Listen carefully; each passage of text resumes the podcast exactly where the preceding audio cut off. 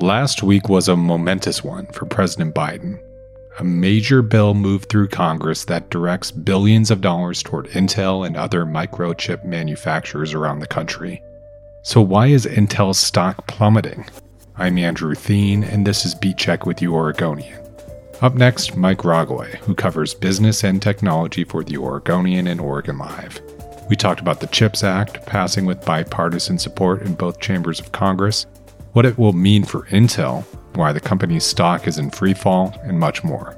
On the second half of the show, we talked about the recent Oregon Secretary of State audit into the state's employment departments. Here's our conversation. Mike Rogoway, thanks for coming back on the show. Yeah, glad to be here, Andrew. So, Mike, we've talked previously about the potential for big federal action related to semiconductors, and that happened in recent days. Remind us why this became a big issue and why it had bipartisan support in Congress. Yeah, this goes all the way back uh, to the Trump administration and its trade fights with with uh, China, and during that time, it emerged that the vast majority of semiconductors are made outside of the United States. And we had, in the wake of the, the pandemic, we had an extreme shortage of semiconductors. Um, and it's not just we think, oh, well, they power our computers, but it's it's not just those in our smartphones. They're essential ingredients in every kind of automobile, in every kind of appliance. They play just you know everything from being the brains of the device to just playing a little helper but essential role mm-hmm. in managing it. And so we had this great shortage. And so it became clear uh, late in the trump administration that the us this was a particular vulnerability for the us and the most advanced semiconductors are made in taiwan which is obviously a geopolitical risk with china. So as that risk emerged people said um, maybe we should do something to promote the US industry. China, Taiwan, and South Korea all substantially subsidize their industries. So they came up with this $52 billion CHIPS Act, which would directly subsidize um, the construction of new semiconductor factories in the United States. And uh, after Trump left, uh, President Biden was very much in favor of this as well. And it had bipartisan support in the Senate. It was seen as an uh, a bill to help the U.S. compete with China. So it passed last in June of 2021 very easily in the Senate. And then the House didn't take it up for a long time. And when they finally did, they included other um, other democratic priorities around climate change and, and trade. And those didn't go over with Republicans. So it stalled for another six or seven months. Uh, all this time, Intel, it was pushing Intel being Oregon's largest employer was pushing very hard for this legislation. They have this $80 billion turnaround plan to revive their engineering prowess. And Intel, you know, each each factory, they mm-hmm. call them fabs, each chip fa- fab is $10 billion a piece. And Intel badly wants to offset that cost. They're building a, a new fab, two new fabs in Arizona, two in Ohio, and, and at least one in Germany. And so they're looking to the government to help them get the same side of subsidies that the manufacturers in Asia do. So this is different than kind of the the what we're familiar with out in Washington County, where it's like property tax abatements. Um, you know, this is That's direct right. direct is, cash. Well, yes, the bill bill evolved beyond that, but yes, Oregon provides you know enormous uh, tax breaks on Intel's property taxes worth you know I think well over $100 million a year, but it's not cash out of the pocket. Uh, and this bill is that. It is, you know, literally um, cash uh, for these companies. In previous bills, it was it was capped at three billion dollars per factory. I'm not sure where that ended up in the final legislation. I have not seen that specified, but it'll probably be in that neighborhood. And so, when you're building four factories in the United States, that's a substantial offset for them. So that was a, a something that that Intel's new CEO Pat Gelsinger has been working on really since he got the job in uh, the winter in January February 2021. It finally passed the House, uh, you know, the Senate and the House this past week. Uh, the president will sign it very soon. He's been an enthusiastic backer of it. So it's, it's a big win for Intel. It's a big win for Oregon's congressional delegation, which pushed for it. Oregon isn't going to get Now, the final bill, in addition to these direct subsidies, it also includes tax credits for money you spend on um, on you know improving or upgrading your your factory capacity and your or your technology in the inside the United States. Also provides some money for semiconductor research. So it, it's a it's a big win. It'll pay billions for Intel for for years to come. And although Oregon doesn't have any new factories on the drawing board right now, companies have gone elsewhere in the country. You know, the research components of this will be a boon for Intel's investments here. And there is hope uh, among civic boosters in Oregon that some of the money that's set aside to, to fund a new semiconductor research center, it, or maybe multiple research centers in the United States, that might end up in Oregon. We might end up with some kind of of some portion of that, some kind of new semiconductor research center in the state. Okay, so that's a lot to untangle, and it seems like how could that be nothing other than a big win for Intel? Yet last week, uh, Intel had some bad news to report. Um, can you talk about what that was? The Congress finished its work on this bill. It just happened to be less than an hour before Intel had scheduled the release of its quarterly results. And everyone kind of expected Intel's quarterly results would be a disappointment because the PC market has been softening, uh, in part because of the economy, in part because people bought their PCs when the pandemic started uh, to work from home, and they don't need another one, uh, not yet anyway.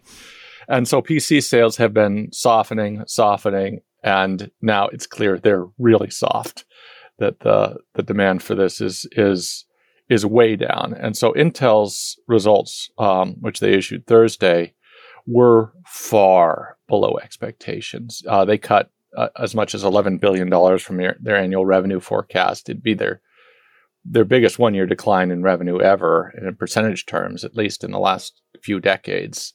Uh, so it, they were awful numbers. Their profit margin is is falling badly and Wall Street was was really unhappy um, with the results. You know, the stock is down uh, almost nine percent on Friday, uh, wiped out something like thirteen billion dollars in market value for Intel, uh, and the investment analysts were were angry both because it, it doesn't speak well to Intel's turnaround plan. Not that not that there's anything fundamentally wrong with the plan, but it's going to be it, they're going to be spending a lot of money to rebuild the company at a time when revenues are falling.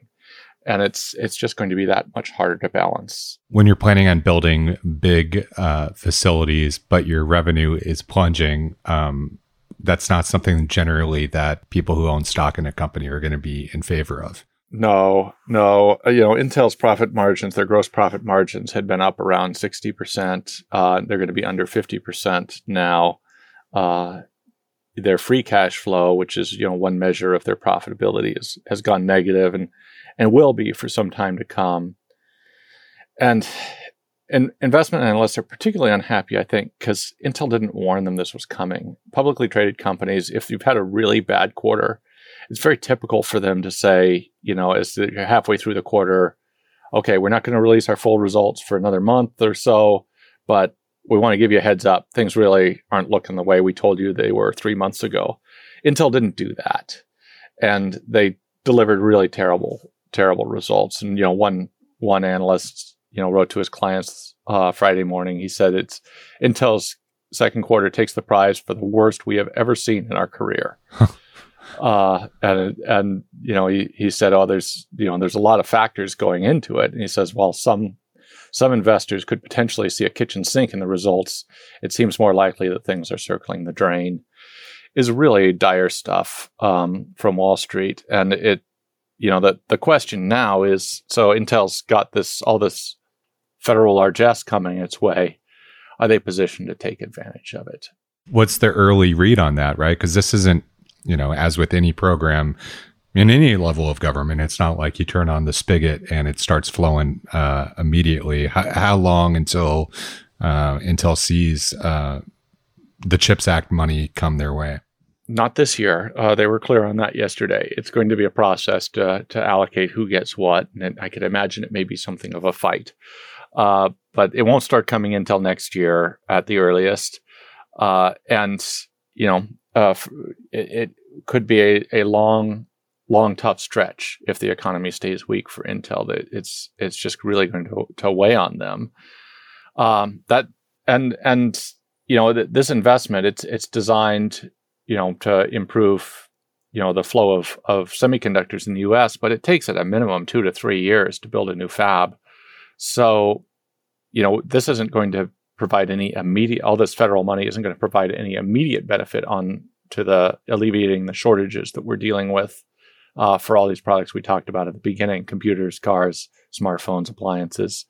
That's that's still going to be a lot of work to settle that, and of course, that's one of the things contributing to inflation uh, when the things you want aren't available, it'll take some time to to bid up the price. What if you want to look at the silver lining, though? I think it's been clear, you know, over the last 20 or 25 years that I've been covering semiconductors closely that having fab capacity, having factory capacity is ultimately a good thing uh, for a company.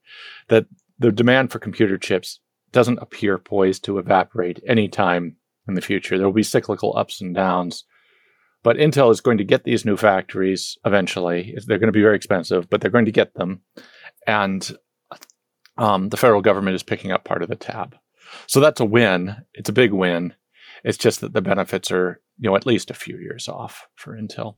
I'm glad you brought up your um, uh, long track record covering this industry and this company, Mike. Uh, you know, where when you take a step back, which is kind of hard to do when we're still in this weird pandemic living, but like, is this the most interesting moment uh, that you've covered this company? Yes, I, I, think so. So there were a series of of gross missteps and scandals under their former CEO uh, Brian Krzanich, starting around 2015. They had a two large layoffs that they, you know, Krzanich admitted later he mismanaged. Then there was a uh, he had an affair with a subordinate, got fired. Uh, and Intel made a you know this is the roots of Intel problem, not those other two issues. But they, under Krzanich, they made a series of bad bets on their manufacturing future, and they ended up losing their competitive edge and their leadership position. So that was very interesting from the dynamic of a, of a series of bad news from the company. But what's really interesting right now is that people are paying attention to semiconductors in a way they haven't in the whole time I've been covering this industry. People had literally begun taking it for granted, and um, the technology became more complex. Uh, you know, over the past six or seven years. I mean, it, it's extraordinarily complex. But the issue was that the the features on the the semiconductors are down to the atomic scale, and it it became very difficult to continue making the improvements uh, in technology that people had become accustomed to. Uh, and then you had the supply chain issues accompanying the pandemic, and all of a sudden people realized, oh my God, semiconductors are absolutely indispensable. Um, you know, computer chips in Oregon, we we tend to forget um, because we can't, you know, we can't see them. You know, we uh, other big industries we have like Nike, you see the shoes everywhere, the logo everywhere. Uh, forest products, you know, we're surrounded by trees. We we get that. These are things that Oregon does but you can't go into these fabs. You know, they shut them off. Everything in there is secret. It's in a clean room. You have to wear a bunny suit even if they let you in. so we forget that this is Oregon's big industry. Uh, we have probably the densest concentration of semiconductor manufacturing in the country here, and it's they account for about half our exports. And so it's it's really kind of Oregon's moment right now, and it, you know, there's been a lot of hand wringing in Oregon over the last uh, year over the fact that all these new new fabs are being built in other parts of the U.S. and Oregon didn't get any of them. But Christian Kaylor, as an economist at the Employment Department, and Josh Lehner, a state economist, they've pointed out that we've added a ton of new uh, semiconductor jobs in Oregon over the last year, almost as many as if we'd gotten two of those factories. Uh, that the wow. companies that are already here have been staffing up. We think of Intel, but there's all kinds of smaller ones uh, on semiconductor, uh, analog devices, uh, microchip technology. They're the ones making these these you know power controls and and other kinds of you know relatively low tech chips. They're still very high tech, but it's not the very bleeding edge stuff. They they make those in Oregon, and they end up in in cars and appliances um, uh, digital cameras, and you know they've they've just been killing it the last year and a half because the demand has been so strong. Their biggest issue has been hiring people, finding people. Yeah. Well, that's a good problem to have um, when you're when you're doing that well. I'm curious when you when you mentioned earlier uh, that we've taken this industry for granted. Uh, I'm wondering, you know, I think the general public, I'm sure we always take stuff for granted, but uh, it seems like um, it takes both sides of the aisle in, in Congress realizing that to get anything done, right? Where um, yeah. all the kind of the posturing and, and cramming bills with, um, you know, important stuff that might not be as directly related to the the issue of this industry. Um, that was stripped away, and ultimately, pretty fast action to get something like this done in, in Washington within a span of a couple years. Yeah, I, I, mean, for Intel and for others in the chip industry who's who have been awaiting this bill, it has felt torturous. Uh, I'm sure. Easy for me to say. It's been 13 months since the first version passed the Senate, and it's not that different from the final version. Uh, so it was it was pretty agonizing for for people. But yeah, not a whole lot. There aren't very many big initiatives that get bipartisan support in Congress, broad bipartisan support, and this did and this did. And I, I think people are realizing that it's, you know, it's, you know, whether you're, um, you know, any any state that has any kind of manufacturing in it is feeling the effect of the chip shortage right now. Oregon happens to be have you know a very high concentration of manufacturing relative to the rest of the country, but it doesn't matter if you're making chips or cars or dishwashers. Uh, you're you need these chips, and it's it's slowing down your economy when they're not there. So as I said earlier, this isn't going to be an immediate fix. We're talking about a period of years, but there is some room for upside optimism. Anything else I should have asked you on kind of this moment, this extraordinary moment for Intel? I, I, think the thing you could ask is, uh, and the thing that everyone's wondering is, you know, can Intel carry off its turnaround? And analysts on Intel's call Thursday were like, oh, you know, how do we know that a- after missing three three major upgrades to its its microprocessor technology in the past few years, and now they've they've delayed uh, the release of a, another class of new chips. How do they know the new big upgrades are on track? And Intel went to some pains to say they are on track. You know, we're measuring that closely. Their CEO Pat Gelsinger did say that, you know, it, one of the things he has to do coming to the company is make sure that they're meeting their commitments to investors and to customers. And he said that, you know, he, he suggested that perhaps the amount of time he spent on pursuing this federal funding over the last 16 months or so, maybe that had diverted his focus some. He said that will be his focus going forward. Hmm. Do you buy that? that, that well, you know, he, he is he's an engineer. He's very well respected by Intel engineers. Uh, you know, it's you know, it, Intel's recent track record doesn't give people a lot of confidence, but they insist that all their metrics show things are going the right way. They say they've identified the reasons why they they were delayed before. That the primary reason was that they were too slow to adopt a new class of manufacturing equipment called EUV. Uh, they're certainly all in on EUV now. So I don't know. I, I, I think there is some cause for optimism uh, even at, even as there's still a great deal of skepticism. Well, let's take a quick break, then we'll come back and talk a bit more with Mike Rogoway, who covers business and technology for the Oregonian and Oregon Live.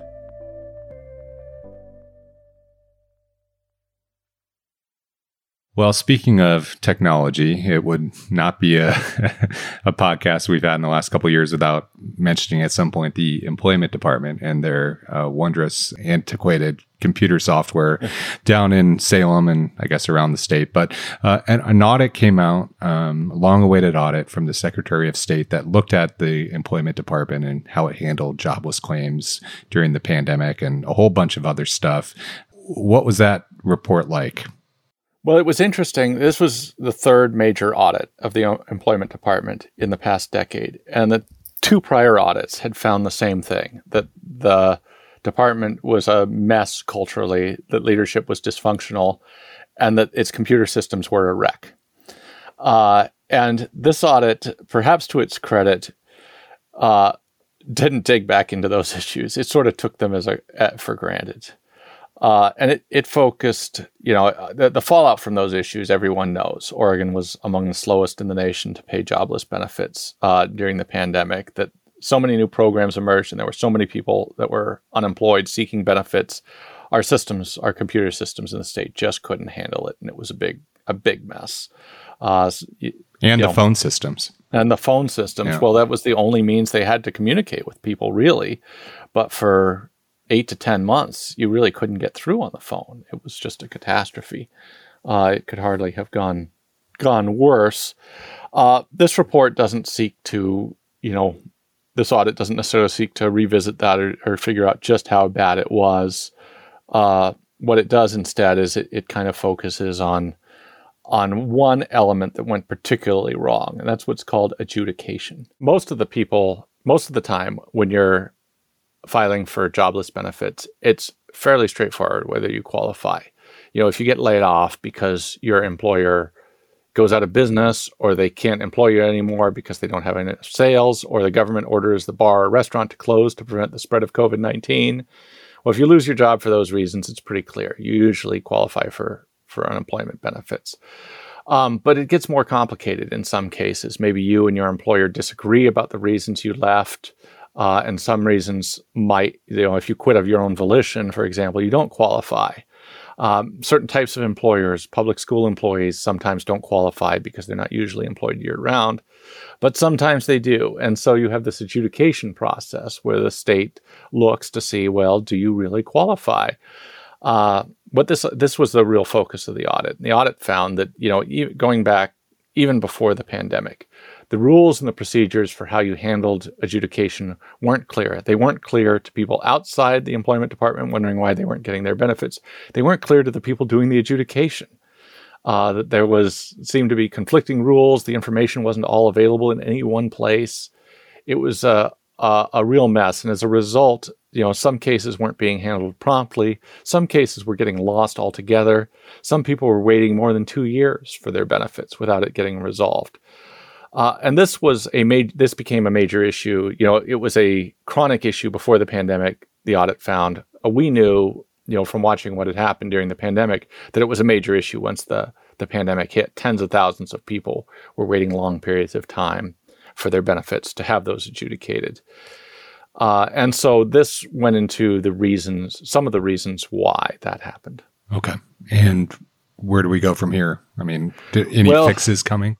The employment department will tell you that they're they've been working on this already, and and it's it's true that this was no secret. The employment department rec- recognized it. Uh, people seeking benefits recognized it. We certainly recognized it in the news media uh, that this was a major issue. Uh, you know, they've hired a bunch more adjudicators. Uh, they've made efforts to standardize training and standardize processes and procedures.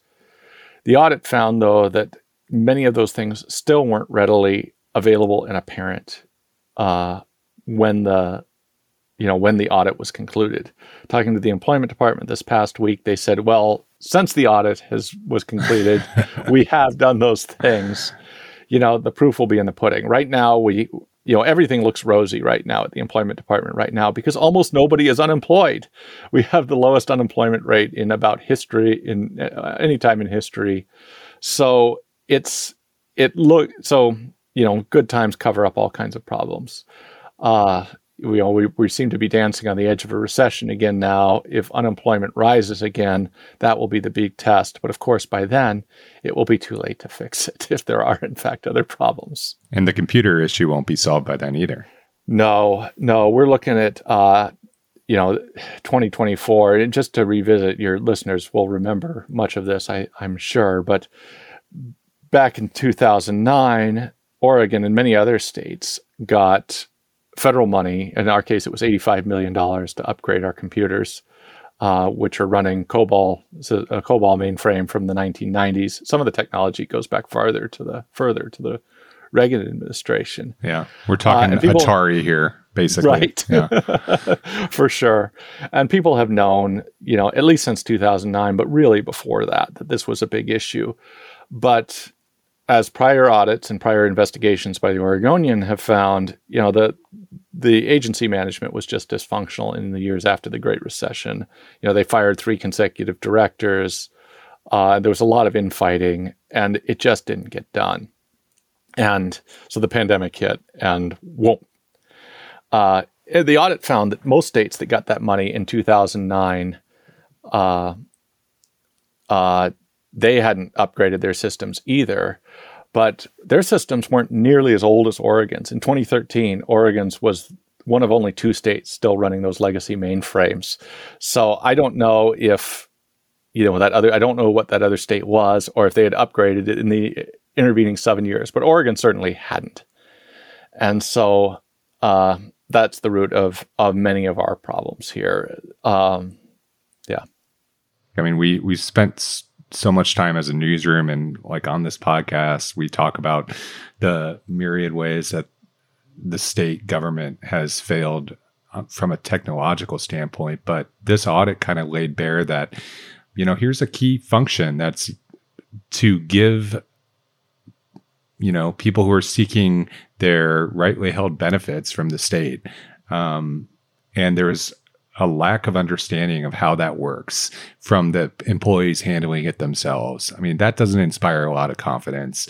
Um, and I'm I'm just wondering what kind of ripple effect that may have, or you know, how widespread is that when you take one little public facing entity from one state department and people don't know how it works. That that's not good. Well, yeah, it's you know, it was the Secretary of State who who oversees the audit. As as she said uh, Wednesday when the audit came out, she said, you know, the damage to the public's trust could take a generation to repair. That this is what people, you know, if there's one thing, we're all paying this unemployment insurance so that this money is available in this situation. It doesn't come out of thin air. We, as workers and employers, are paying it uh, to make sure it's there. And when it isn't, it's it's a real mess. And you know, as you were suggesting, Andrew, this is not the first time by any means that Oregon has had technological failures uh, on key systems. Cover Oregon being the most notorious. Uh, you know, we we we looked some back in 2020 into the reasons why that is, uh, and it's it's not just Oregon. You know, any government agency has has this kind of issue, and it's it has to do with you know on a high level that government objectives are different than business objectives. And and businesses it's all right to fail as long as you right. fail quickly and right. can can pivot. States designed to spec you can't buy your stuff stuff off the shelf. There's no one single system. You don't go up to you know hey let's download the unemployment uh, management software and and we'll go with with that and then everything will be fine every state's got its own rules and laws, and whatever you do has to conform to those. So it is a complicated task, but other states demonstrated it's clearly not an impossible one. So it is a real black eye for the state, as well as having been an enormous hardship for for many people during during the pandemic. And I, I, guess let me say one more thing before I forget it, Andrew. You know, one important finding of the audit, it did appear that certain people, uh, particularly Asian Americans, had their cases adjudicated much more slowly than other races. It also appeared that lower income people had their cases adjudicated much more slowly than others, but they really weren't able to say that conclusively, the auditors, because the state's data isn't complete enough to make that judgment. And that just comes back to our technology. Our data is incomplete.